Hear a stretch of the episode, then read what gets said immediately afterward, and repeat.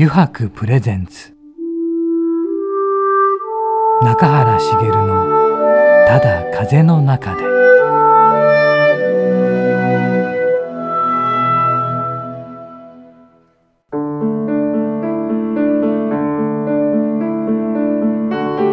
皆さんこんにちは。声優の中原茂です。中原茂のただ風の中で、えー、今回もですね横浜駅から徒歩10分ほどのところにあります湯泊横浜本店よりお送りしてまいります。さて今回のゲストなんですがねアーティストの木村光一郎さんです。中垣君はい。木村さんとはどこで？木村さんとはですね、うん、あの以前、うん、えー、この番組も出ていただきました、うん、アクリリックのパンさんからのご紹介でして、うん、そうなんだね。はい、もう一度お会いしてうわこの人かっこいいこの方確かにね。確かにね。もうあの作られてるものもそうですし、なんといっても人柄がものすごく素敵な方で、えー、まあ、自分が言うのも本当おこがましいんですけど、もう一度いろんなお話聞いてみたいなと思っていつお誘いすればいいかなってドキドキしながら今回のお誘いさせてもらいました。いやいや今回もねじゃあたっぷりとたっぷりと。話を聞いていきましょう。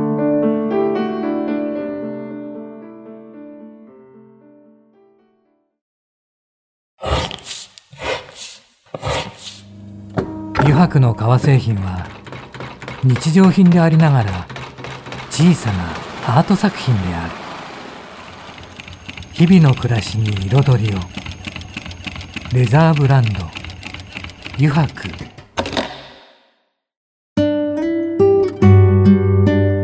油白プレゼンツ。中原茂の「ただ風の中で」では早速お迎えしましょう。アーティストの木村光一郎さんです。木村さんよろしくお願いいたします。木村です。よろしくお願いします。よろしくお願いします。まいりました。ありがとうございます。そしてね先ほどもちょっと話してましたがシャツがまたはい。かっこいい。です、この日のためにデザイナーの友人が 用意してくれました。素晴らしいですね。もうそれまでまでね用意していただいて来ていただいて、中川君もね先ほどちょっと言ってたけど木村さんには来ていただきたかったいやもう本当に来ていただきたくて、うん。えー、いや光栄でございます。いやいやありがとうございます。よろしく思いますでとてもの腰の低い方ですよね木村さん。いやもうこれだけの経歴持ってる方なのに、えー、これからです。いやでももっと高みに行くってですね。とんでもないです。でも本当にいろんなものとコラボされているんですけれども、はい、やはり最初にお聞きしたいのは、はい、始まりですよね。はい、はいもちろんもちろん今のような形で最初からやろうと思っていたわけでもないとは思うんですけれども、はい、あと家業のことがありますよね、はい、漆式、はい、400年もそうですね。あのまあ安土桃山時代から始まっておりまして、はい、そう聞くとすごい。ですねね。いやで僕は全部やったような感じですけども で先人がね漆喰やっておりましてもともとは、はい、あのえー近江の近江に蒲市里公っていう大名がいらっしゃいまして、はい、そまあ、手前どもは京都の絹織物商だったんですね。はあ、それで、まあ絹織物なんてやっぱり殿様にね、はい、あのお使いするっていうのがやっぱり多いとは思うんですけども、はい、で会津若松にお国替えになるんですよ。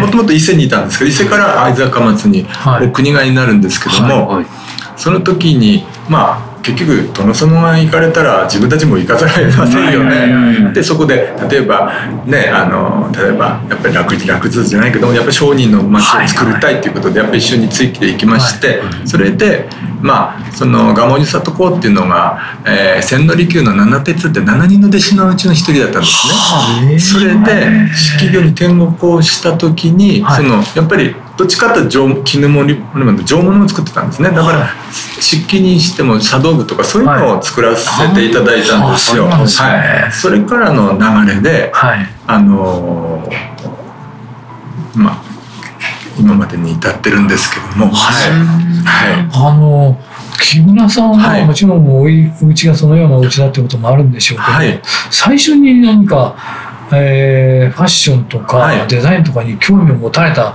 最初のことって何だったんですかね？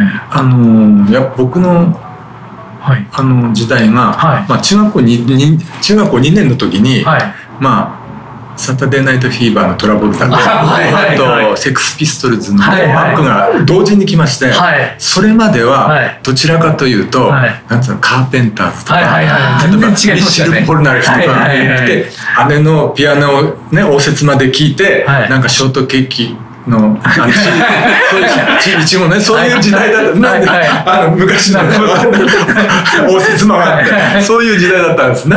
で急にそういうのが来まして、はい、それでまああまあびっくりしまして、で急にまあ自分が乗っ取られてまして。で昼,、ね、昼はパンク夜はディスコみたいな生活にだんだんななっていって。はい、やっぱりその時代パンカーニューウェーブとか、はい、ね、例えばヒップホップとか流れですごく激しい時代だったんですね。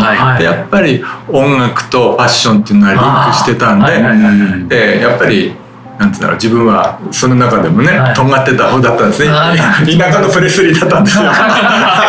それでまあそれでは学校卒業した時にもうまあ家業まあ家業っていうよりはやっぱりそういうファッションでね、はい、えー、そういう世界に行きたいっていうことではい、はい。あのまあ、学校卒業してから、まあ、あるね、大手の、まあ、大手っていうか、ね有名なブランドのね、女性のデザイナーのところにねもう叩くわけですよね。はい。そうした時に3回行ったんですよ。田舎から、あの夜行列車に乗ってね、は1回目に無視されて「そりゃそうですよね。田舎で」まあ、突然来て、はい、で2回行ったんですよ。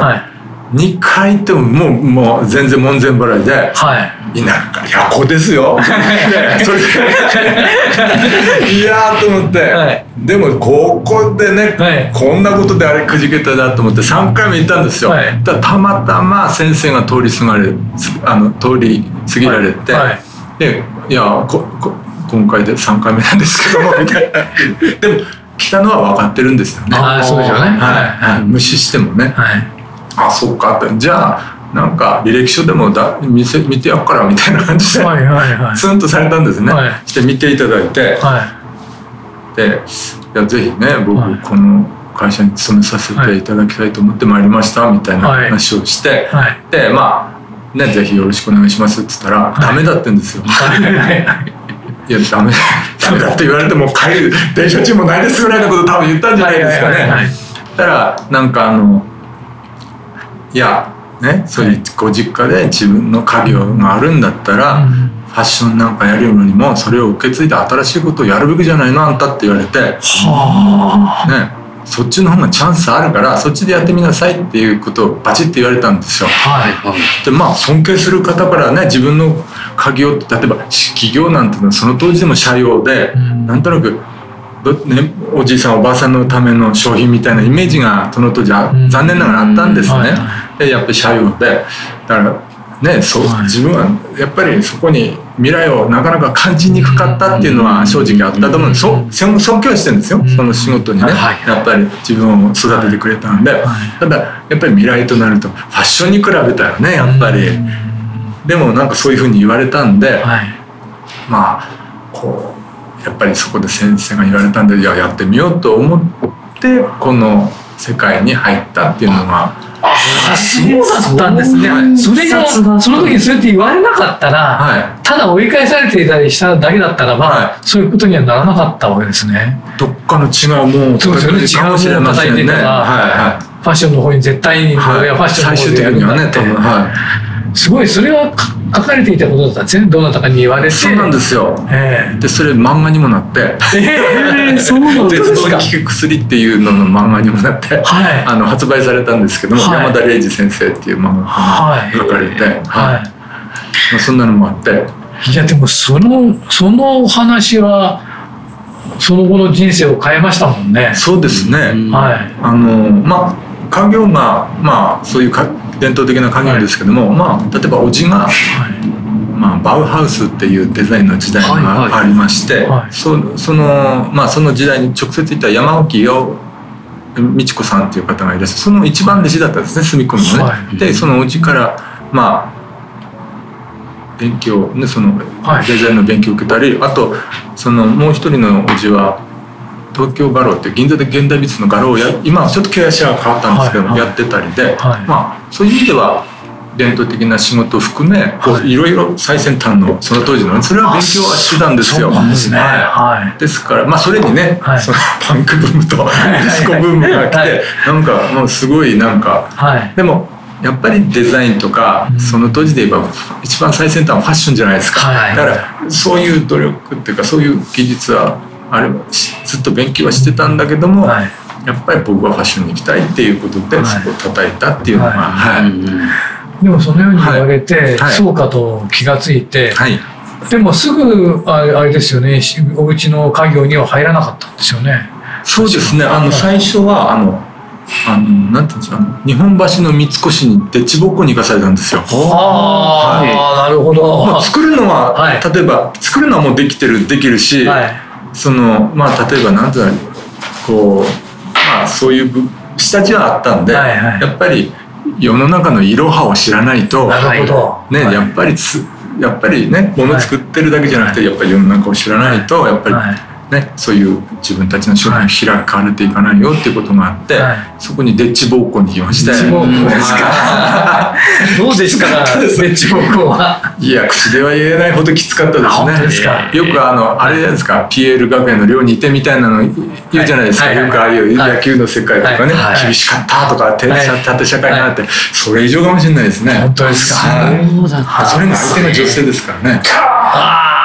そうなんですね。厳しかったですね。厳しかったです。はい。でも厳しかった、はい、そこが厳しくなかったらでも今の自分はなって思うんですね。はい。それで、はい、その後にご実家の家境に入って、ね、はい、戻りまして、はい。でそこでどのようなことを最初始めたんですか？最初はやっぱり伝統的なもの、はい、式がございましたので、伝統的なものと、はい、まあ、であと自分なりのその新しいまあその式とも式のような式もですけども、はい、あと現代美術と両方やってまして、はい、まあ両こなセパレートしてたんですよ。だから、こっちはこっちでねで、まあイメージとしては伝統の中から生まれた新しいものだから新しい本物だよみたいなそういうイメージでやってたんですね。はいはい、で、まあ、そういうふうに最初はやってたんですけども、ただやっぱりその当時今は全然違いますけども、その当時は田舎の新しいものデザインなんかいらないですよね。はあなるほど。ね、はい、30年も前だからね、はい、デザインは都会のもので生まれて、はい、で伝統的なものも、はい、伝統的な新しいものなんかいらなくて伝統をきちっと継承されたものが欲しいっていう方がやっぱりほとんどでなかなか自分のそのデザインっていうのが認められなかったっていうのが正直な話で、ただあのなんて言うんでしょう。25ぐらいの時に、はい、まあグッドデザイン賞なんてありますよね、はい、今ならもう多岐にわたってね、はい、ジャンルがありますけども、その当時はどっちかというと工業製品のデザイン企画っていうか、デザインのものだったと思うんですね。でそれをあの工芸品で工業製品の制度でものを作ろうっていうことでデザインしたものが、はい、僕25歳で8点ぐらいグッドデザイン賞持ってるんですね。はい、えー、すごいですね。他あんまりないと思うんですけども。そうですね。はい。はい、だからあの多分他その当時で他のものっていうと、はい、例えば柳総理先生のスプーンとか鍋とかね、はい、ああいう時代ですね、えー、はい、そういう時に認められて、はい、やっぱりそのやっぱりグッ当時だからなおさらですよね、はい、グッドデザイン賞というものをお取りになったってことが大きかった、はい、そうですね。でも売れないんですよ。ああそうなんですか、また別なんですよね。別なんですね。グッドデザイン賞を取ったからといって、売れるとはっていう時代じゃなかったですね。そうですね。なんかデザインのものは売れないっていう時代だったんですね逆にね。ああなるほど。はい、はい、はい。でどのような展開を考えましたか？やっぱ新しい方に特化しないと新しいものは新しいものだけの競争であって、はい、例えばテテーブルウェアで、はい、まあ、例えば漆器で新しいなんてちっちゃいし、はい、テーブルウェアで新しいっても狭いし、ね、やっぱり色の中例えば音楽があったりファッションがあったり、はい、食べ物がその中で新しさを感じさせなかったら、新しいって感じないんだろうなと思って、それでじゃあもう新しい方に特化しようっていう。でそのデザインを始めたんですね。はい、だからまあでまあ例えばなかなかそのね国内でもやっぱり地方に持ってっても、なかなかね先ほど言ったような状況だったので、じゃあ海外に行ってダメだったらもうやめようっていうような。はい、ああ日本がダメなんじゃ海外に出してみようと、はい、出して自信あったんですよね。はい、はい、デザインには自信あったんで、だからそのやっぱり本場で認められるしかないっていうふうに言いまして、どこに？それはドイツですね。フランクフルトメッサンビエンテっていうのがございまして、まあ、そういう消費財の、まあ、一番の展示会がドイツでありまして、でそれが約そうですよね。あの30年前に出展しまして、はい、えー、展示会を行ったんですけども、はい。はい、30年前のヨーロッパっていうと、はいもう超エレガントなんですよね。ああ、なるほど。もうアランドロンの世界ですね。当時で言ったらね。わかりやすいですね。エレガントな時代で。だから展示会に、例えばデンマークの、まあ家庭用品でデンマークね、食器とか家具とか有名ですよね。でデンマークの製品がありますよね。それを応援にアン王女が来られるみたいな。はあ、すごい時代ですね。そして、例えば今でこそ例えばなんて言うんだろう。そのなんていうのかな。ジャズがかかってたりそういうのありますよね、はい、素敵な会場ってございますよね、はいはい、そこの会暗王女が来られる会場は、急に女性が来て長い木の来たね、ハープの調べです。なるほど。まあそういう場だったんですよね、まあ、まあそれなりそういう美の共演っていうか、美の競争っていうか、そういう世界でして、まあそれ仙台の田舎からねそんな鼻息荒くしていくようなところじゃなかったわけですよ。なるほど。はい、うわと思ってで,、まあ、でもでもなんかもう打ちのめされたとかどうのこうのとか売れるとか売れないじゃなくて、はい、もう全然格が違うっていうふうに思いまして。はあ、はい、でもうなんだろうこう打つ手もないっていうかね。うんこれはどうしようもないなみたいになってやっぱりもう国から挙げてもやってるわけですよね。はいはいはい。こっちは田舎から一人でね風呂敷しょっていくよ。はい、これはダメだなと思ってただ絶対まあその当時、はい、まあ絶対負けられないじゃないですか、はい、とはいえ、はい、アン王女が来ようと、はい、エリザベス女王が来ようと、やっぱり自分の商品は自分で守んなくちゃいけませんし、それでまあ展示会に行ってた時に、でも落ち込んでるわけですよ、でもそんなちっちゃくなってたら嫌じゃないですか、日本人ダメだなダッセーなって言われちゃうじゃないですか、だから絶対負けられないと思って、とんがってたね。それでもね。してとんがってでもとんがっても悔しいな悔しいなって思ってどうしようかなと思ってしたら後ろがトントンって叩かれたんですよ。あどうしたのかなと思ったらそのイギリス人の女性が来られて、はい、いきなり「コングラチュレーションズ」って言うんですよ。はい、で何かなと思ったんですよ。はい、そしたらその、えー、リバティ百貨店っていう、ロンドンの百貨店がありまして、まあ、そこのまあ会社って、まあ、東インド会社以来のその日本のものを販売する、まあ、優秀正しきリバティプリントなんていうプリント柄もあって、優秀な会社なんですね。でそこがそのにそのアジアあなたの商品をアジアの代表に選びます。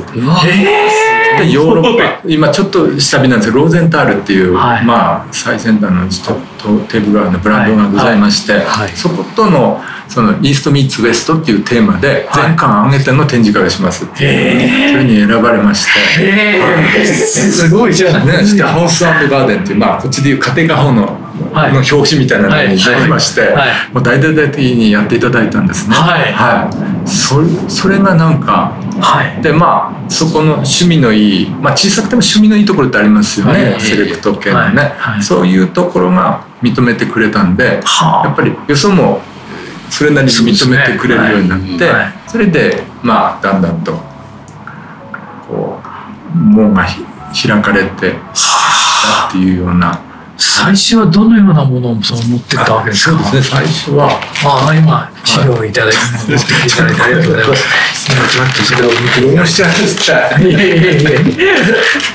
えっと、はい。あ仮想で別だはい。まあ例えば、はい、これモノトーンな商品でして、はい。はい。これが瓦っていう瓦瓦ですか、はい、瓦のイメージをデザインして、はい、瓦。商品でして、はい、あとまあこういった消化道弁当、ね、消化道弁当。ああ。はい、はい、こういったまあシンプルなシリーズを、はい、提案したんですね。はい、それでまあ当時はまだ日本食ブームではない時代だったんで、まあ結局まあ自分たちのなんて言うんでしょう食器とかがやっぱり呼び水になって、そこから日本日本って新しいっていうかその新しさっていうのが海外にない新しさですよね日本の新しさっていうのはね、はい、そこを精神的だっていうふうに感じていただきまして、はい、はい、やっぱりそのねそういう禅とか、はい、今でこそ禅なんてねスティーブ・ジョブズじゃないですけども、ねもう一般的になってきましたけど、当時っていうのはやっぱりそこまでなかったもんですから、めちゃくちゃ早いですね。そう。ね。そういうのを1990年代に、はい。認めていただいて、はい、でここら辺の商品っていうのが、その後、その例えばニューヨーク近代美術館とか、あの例えばイギリスで言えばハロッズとか、そういうところで販売されるようになって、はい、まあそしてだんだんとその日本の食器っていうのが市場に出るようになって、はい、それで日本食ブームになって今のあれが時代に来てるじゃあもう先駆け的なことだったんですねいやいやもう自分で言うのはおこがましいですけど、だからその、ね、だから一緒に例えば柳先生とか、はい、はい。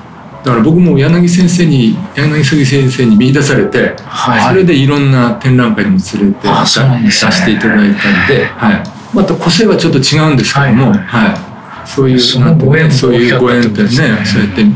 いやこのデザイン今見ても全然もう新しい。ですね。今だって言われても。いやありがとうございます。すごいですね。物をねお持ちすればよかったんですけど、えー、例えば、はい、このお皿ございますね、はいはい、例えば陶器でもガラスでも加工りのお皿ってございますよね。あね。あれってちょっとこう曲げますよね。はい、外側をね、はい、これ曲げてないんですよ。曲げてない。はい。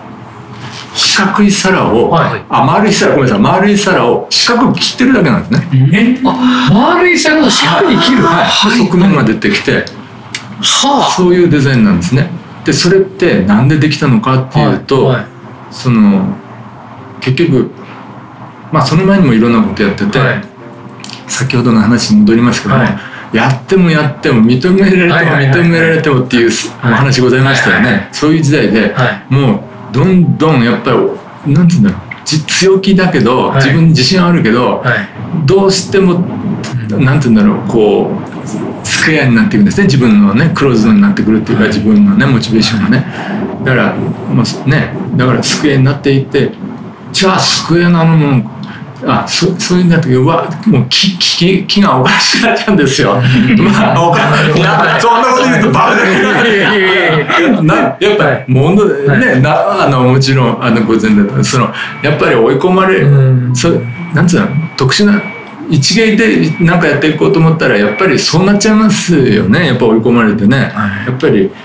その時にそのマリさんをもうあれそのなんて刃物でバーンって切ったんですよ。はい、バカ野郎って、はい、バカ自分に言ってんですよ。はいはい、バーンしたらその切れたとこかっこいいんですよね。スカーンと切れて。はなんかあの王選手がねバーンと刀であれ切ってスカーンと切れるようにね、はい、そんな感じでバーンと切れたんですよ。はい、これだと思って。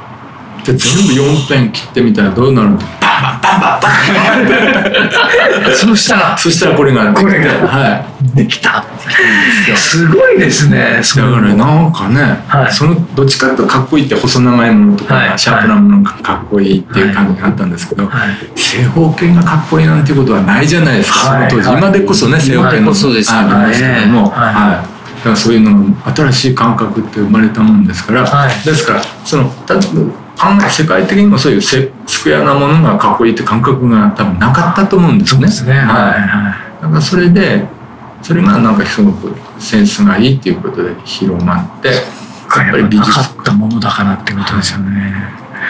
いや、すごい。ありがとうございます。いやいやいや、なんかちょっといろいろ、ちょっとすみません、木村さん、今、前半の時間が来てしまったんですけど、もうですななかなか、その、木村さん、長くて。いや、いや、今のお話、とても貴重なお話を伺いました。あの、また次回ですね、今度はまた踏み込んだ話とか、やはり木村さんのお仕事の話も聞いていきたいと思うんですけど、もうね、中井君ね、すごい話を聞いていただいて。いや、もう感動ですね。いやいや、とんでもないですね。なのでまた次回ということで実はこの後ですね、はい、もう一つコーナーがありまして、はい、9時やろうぜというコーナーがあるんですけど、はい、これは9時を引いていただいて、木村さんに答えていただくというコーナーなんですが、楽しみですね、こちらもよろしいでしょうか？はい、もちろん。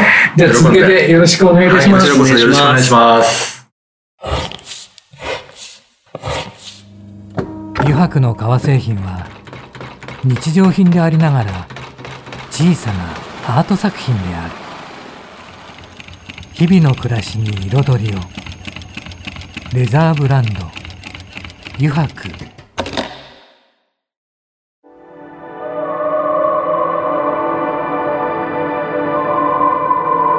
油白プレゼンツ。中原茂の「ただ風の中で」さて、ここからの時間はですね、9時に書かれた質問に沿ってゲストの方とトークをしていこうと思います。9時やろうぜのコーナーです。木村さん、早速ですが、ここに9時がありますので、はい、見ていただけますでしょうか？はい、さて、何が出るでしょうね。何が出るでしょうね。じゃじゃん。じゃじゃん。あもし、はい、海外に住むことになったとしたら、どこに住みたいですか？海外？ですか、はい、まあ基本基本。やっぱり日本以外かまあ、基本は仙台、仙台が一番いいですね、はい。はい、一あの一番だっていうふうにはいろいろ回ってまいりましたけど、はいはい、やっぱり地元がああそう。やっぱりそうですよね、はい、それがいいですよね、はい、はい、ありがとうございます。仙台いいですね。仙台のここが素敵っていうところを教えていただける好きなところって仙台。やっぱりあの広瀬川っていうのがありまして、はい。はい。はい、で僕広瀬川の麓に、はあ、近くに住んでたんだね。歩いて5分ぐらいのところに住んでたんですね、はいはい、で僕あのヘラブナ釣りっていうのをやってて、はいはいはい、で僕あの全日本ヘラブナ釣り大会優勝って思ってるの、すごいじゃないですか。そんなものまで持ってる。日本一すごいじゃないですか。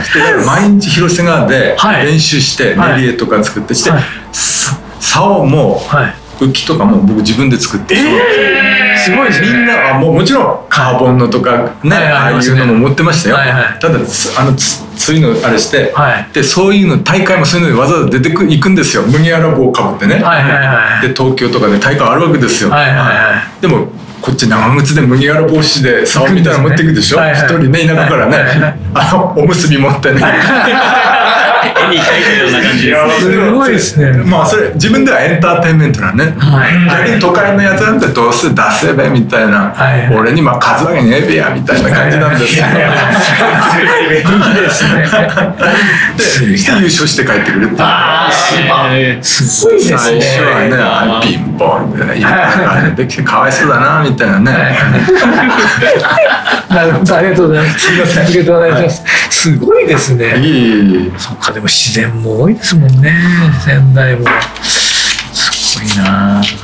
じゃじゃんあ子供の頃、はい、夢中になっていたことは何ですか？子供何歳ぐらいですかね。いやもう何歳でも。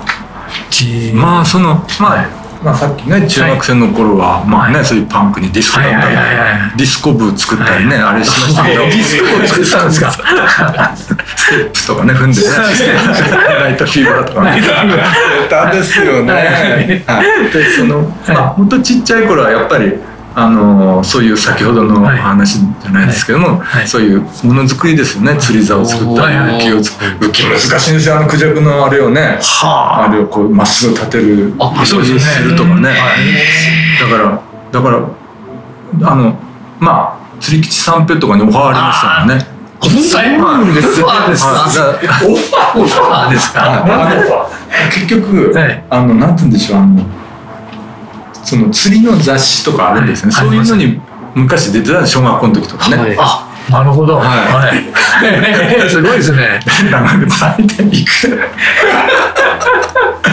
だそういうのが好きで、はい、はい。やってて。だから、なんかそういうなんかそういうなんていうの一人でこうなんか作ったり、はい、こうわっと言わせたり、はい、そういうのが好きだったっていうのがはいだからね次がそのなんだ。からそのそれからだでもそういうのがパンクにつながっていくんですね。アナーキーっていうかね。アナーキー精神っていうかね。昔からアナーキーだったんじゃないですか やっぱり都会のやつらには負けらんねえぞ なるほど。ありがとうございます。じゃあもう一枚お願いしていきますか。はい。すごいですね。いえとんでもないですそこはもう今に今今につながってるわけですもんねなんか全部。変わんないですよね。変わんないですよね。そうですねですね。あ、まるまると見られがちですが、意外と私まるまるなんですというところは何かありますか？まるまる。あの例えば、はい、黙ってると、はい、おっかない人って思われるんですね。はい、強くてね。あの例えば普通の時ね。はいはい、でも会うと、はい、なんか。もぞっこいから もぞっこいってなんて言うんだろうおっとりしててあの不器用みたいな。その田舎のね、そういうおっとりして不器用な人間だっていうのが分かるっていうか。はい、い。やだって腰がとても低くてですね柔らかい感じで。とんでもないですとんでもないです。でも確かにそうかもしれませんね、写真だけ見ると、ある写真まあ写真にもいろいろあるありますけりますかなんか そうなると、そうなるとやっぱり立ち立ち寄れない人なのかその人って近寄れない人なのかって思っちゃいますけど、その時なんかなおさらそうですね。こんなの こんなのが出てくるわけですよ。押すとなんていう感じだそうですか。でも全然ご本人はねこんだけ柔らかくとんでもないとんでもない恥ずかしい限り。ありがとうございます。あ、はい、もう一枚書いてきますか。そうですよね。確かにさて次は出ました中垣ちゃん、えー、中垣くん。はい。行ってみよう。木村さんですね。木村さんそうしましたらうん。どれを聞こうかな、うん、では、うん、あのー、まあ3体そのファッションデザイナーの方のもとへ、はい。はい、あのー、雇ってくださいって言ったじゃないですか、はい、その時にまあ追い返されたというか、はい。まあ、いい形で、はい、あの実家の方に、はい、あの仕事を継ぐような形になった、はい、まあ、その方に対して、はい、えー、なんか一言コメントというか、はい、えー、あその年のわ、えー、かりました。あのー、正直、やっぱり若い時って生意気ですよね、俺は取らないなんて何しか考えてんのやみたいな。絶対損するぞみたいな。あそういう気持ちもあって。ありましたしいやでもそうやってね自分の限りをねそうやってに敬意を払っていただくっていうことに感謝だったんですよその当時ね。だからそういう2つがあったんですけど今はもうただただ本当感謝ですよね。本当にそれがあって私があるっていうのは。ただそのことを先生は覚えてないとは思いますけどもやっぱり自分もそういった影響力を持ったね、男になりたいと今は思っております。ありがとうございます。デザインに、うん、あのデザインのことをやりたいっていう人は木村さんの門をドンドンドンと 叩きに行くことをおすすめしますね。今の方がどんどんって叩きに来る人ってなかなかいないのかな。えっと二通りございまして、はい。はい、例えば伝統的な仕事をやってる会社、はい、あの、はい、お家の方とかいらっしゃいますよね。はい。はい、い。ろんな家業でね、まあその式に限らずね。そういう方とか、あと美術大学とかに行かれてる方いらっしゃいますよね。はい、美術を学ばれてるから、はいはい、そういう方が来られますね。ああ、そうなんです、ね、結局自分のとこに来たら伝統的なものも勉強できるし、はい、なお一番、まあ、手前でもね、うん、まあ、世界の最先端ブランド美術デザインもやってますんで、はい、両方できるっていうのはそれに越したことはないしやっぱり日本がこれから求められる形だと思うんですね、はいはい、だからそういう理想があるっていうことで来られます、はい、ただデザインを勉強されてる方っていらっしゃるんですね。デザインの大学とか、はいはい、そういう方はあんまり来られないっていうか、だからものづくりそうですね。やっぱものづくりとデザインだけって違うっていう感じがするんじゃないですか。どっちかとものづくり系っていうかね手前どもは。でも両方できないと説得力ないですもんね。ああそうですね。基本は作れることですもんね。はいはいはい。だってスケッチだって全部手書きですもんね。はい。基本はね。はい。もちろんそれはあれに起こしますけども、はい、手の方が優秀ですからね。どこだってね。なるほど。はいはい。だからちょっとだからそのやっぱりなんつうんだろう。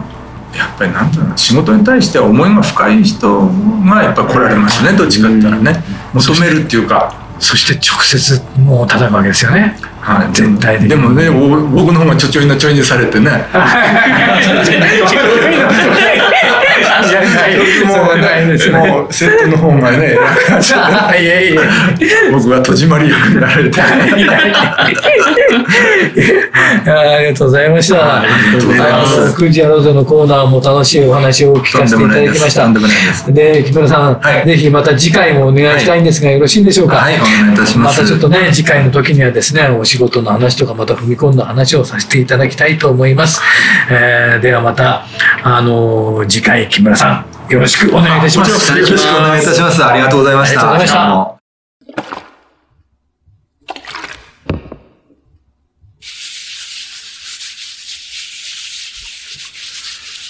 油白独自の手染めのグラデーションは川に新たな命を吹き込む色とりどりの空の情景青く深い海。誰もが感動するあの一瞬を閉じ込める。レザーブランド油白